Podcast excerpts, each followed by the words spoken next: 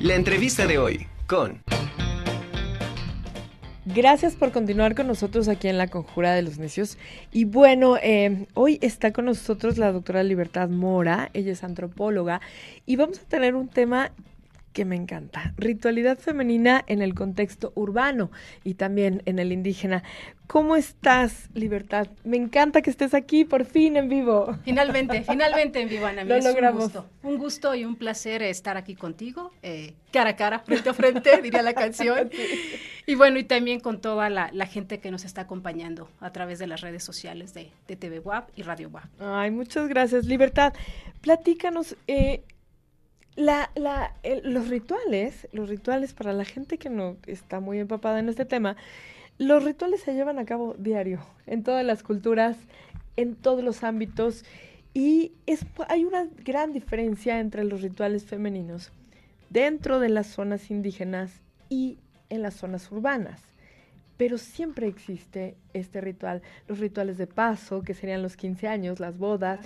O sea, hay muchas formas de ritualidad en, en, este, en este mundo y en estas sociedades. Platícanos. Es, es correcto, Anemi. Y creo que entramos, sobre todo el tema, el, el concepto de, de, ritual ya es, es complejo, es polisémico. Tiene diferentes connotaciones en función de qué área disciplinar, sea la sociología o la antropología, desde qué enfoque. Pero bueno, más allá de la academia, como bien dices, en la vida academia somos eminentemente rituales, todas y todos. Nos la vivimos haciendo rituales en el día a día. Por ahí hay un filósofo que está ahorita en boga que dice que los rituales están, van a desaparecer y sobre todo en contexto pandémico. Otros académicos dicen que por lo contrario somos eminentemente rituales, se sí, se va reforzando y más bien se van reconfigurando en función de las necesidades de cada quien. Aquí lo que hay que destacar es por qué. ¿Por qué somos tan eminentemente rituales? Finalmente buscamos esas respuestas, esas eficacias simbólicas que nos lo dan los rituales, independientemente del grupo étnico, independientemente de si eh, cohabitamos en contextos urbanos o en contextos rurales. Todas y todos hacemos rituales todo el tiempo. Eso es cierto. Ahora bien, eh, es también eh, es, claro lo que dices, hay diferencias en cuanto al hombre y a la mujer. Y creo que esto nos lleva como a, poner sobre la mesa que hay claroscuros. Yo lo que veo es que la mujer tiene un papel fundamental en los ritos, sean eh, mujeres indígenas o sean mujeres en contextos urbanos. porque, porque si ponemos atención a diferentes rituales, ritos de paso, pero también ritos ya sea religiosos, ritos sociales o ritos políticos, la participación mayoritaria es de las mujeres. Pero hay claroscuros, ¿por qué? Porque por un lado es la mujer quien está reforzando, quien está manteniendo estas ideas comunitarias, pero a la par, pues tampoco no tenemos eh, todas esas esos lugares que tendríamos que tener en la sociedad. O sea, todavía estamos peleando, todavía estamos, no en vano, pedimos una reivindicación el 8 de marzo. Exacto. Pero eh, es interesante cómo, por un lado, la mujer es quien mantiene eh, de manera mayoritaria estos ritos. Y por otro lado, pues todavía no tenemos eh, todos los ámbitos de la sociedad abiertos para nosotras. En el caso de los 15 años, bueno, aquí es muy interesante cómo precisamente gira en torno a la figura femenina. Cómo son, pues, es estos diferentes pasos, ¿no? Es el rito preliminar, el rito en sí, el rito posliminal, lo, que, lo que se ha estudiado mucho desde la antropología simbólica, la antropología estructuralista, entre otras, pero quitamos, quitemos lo académico, ¿no? En la vida cotidiana, ¿qué implica precisamente para las mujeres? es eh, ser parte precisamente de distintos grupos sociales y cómo se van integrando.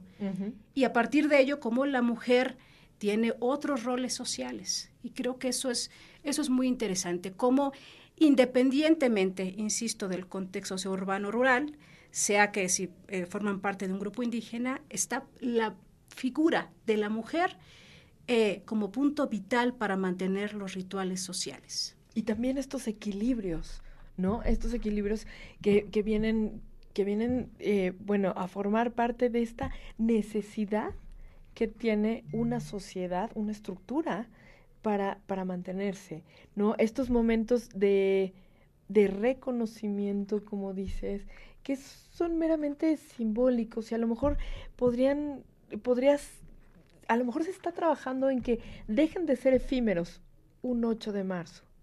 Ya pasó el 8 de marzo, se me olvida. Hasta se me olvida que soy mujer. Entonces espero todo un año para volver a releerme, reescribirme. No, este debe ser un trabajo constante. Claro, creo que se generan, como bien dices, procesos. Lo que estamos generando son procesos. No es simplemente viva el 8 de marzo, nos vestimos de color morado y de color verde, o a finales de mes usamos una prenda en color naranja. Creo que realmente los tiempos sí están cambiando y lo que, de lo que estamos hablando no es de un día, sino de procesos en los cuales, pues, no, este, pues están, están cambiando las cosas, ¿no? Y bueno, somos mujeres, y por supuesto que tiene otra, otra connotación, pero más allá de, de, nuestras subjetividades como mujeres, creo que, que sí el, papel que, que, estamos teniendo hoy en día ha ido cambiando muchísimo. Y sobre todo, creo que los rituales son una, un eje a partir del cual nos estamos reposicionando de manera muy eh, interesante. Claro. Esto, esta, esta parte de la ritualidad, por ejemplo, se ve más enfocada, tú desde el punto de vista de, por ejemplo, en, en tu, tus formas de estudio, em, en la parte urbana o en la parte em, indígena, ¿cuáles han sido los que, donde más encuentras esta, esta, esta fuerza, más fuerza? Porque podría parecer que en el contexto urbano por las dinámicas de lo que implica la urbanidad, te hace olvidarte o perder la fuerza de esta ritualidad. Pareciera, exacto, pareciera que es en el contexto indígena o rural donde tiene mayor apego, pero no, es en ambos sitios. Y hoy incluso nos, eh, hay conceptos de, de, nuevas ruralidades o de nuevas urbanidades en el que lo urbano está también en contextos indígenas y lo indígena o rural está también en contextos urbanos, ¿no? Hablamos ya no de, eh, de estos ámbitos como separados, sino totalmente imbricados y a partir de ello podemos hablar de eh, en qué o qué ejemplo daría el caso de los rituales eh, religiosos, por ejemplo, la Virgen de Guadalupe en contextos urbanos, pero también en, en, contextos rurales, y bueno, la participación tan ávida de mujeres, de hombres, que es fundamental. O, bueno, también otro rito que es también este, importante, el rito a la Santa Muerte, ¿no?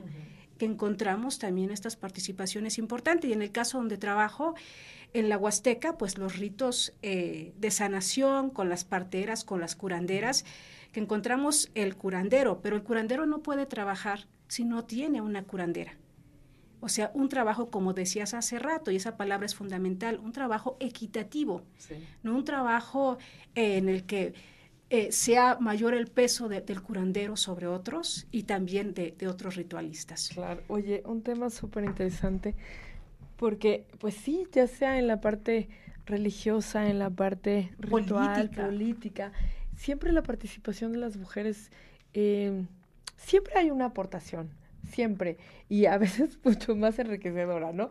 Pero sí, pero sí hay que hacer hincapié y hacer eh, esta mención de que la ritualidad en ambos contextos es muy importante esta participación de las mujeres. Totalmente, totalmente. Y esto lo vemos eh, desde hace rato en cuestiones eh, eh, de curanderismo, pero también en prácticas rituales artísticas, ¿no? Las mujeres que son ahora o que participan en las danzas, eh, la gente que ejecuta música, y no solamente allá, también aquí en contextos, en contextos urbanos. Entonces, cómo se están incorporando a estas nuevas prácticas culturales, eh, y ya ni siquiera se, es, es una novedad, o sea, ya es parte de la contemporaneidad, y eso creo que hay que destacarlo. Claro. Ay, Libertad, se nos acabó el tiempo, pero mil gracias.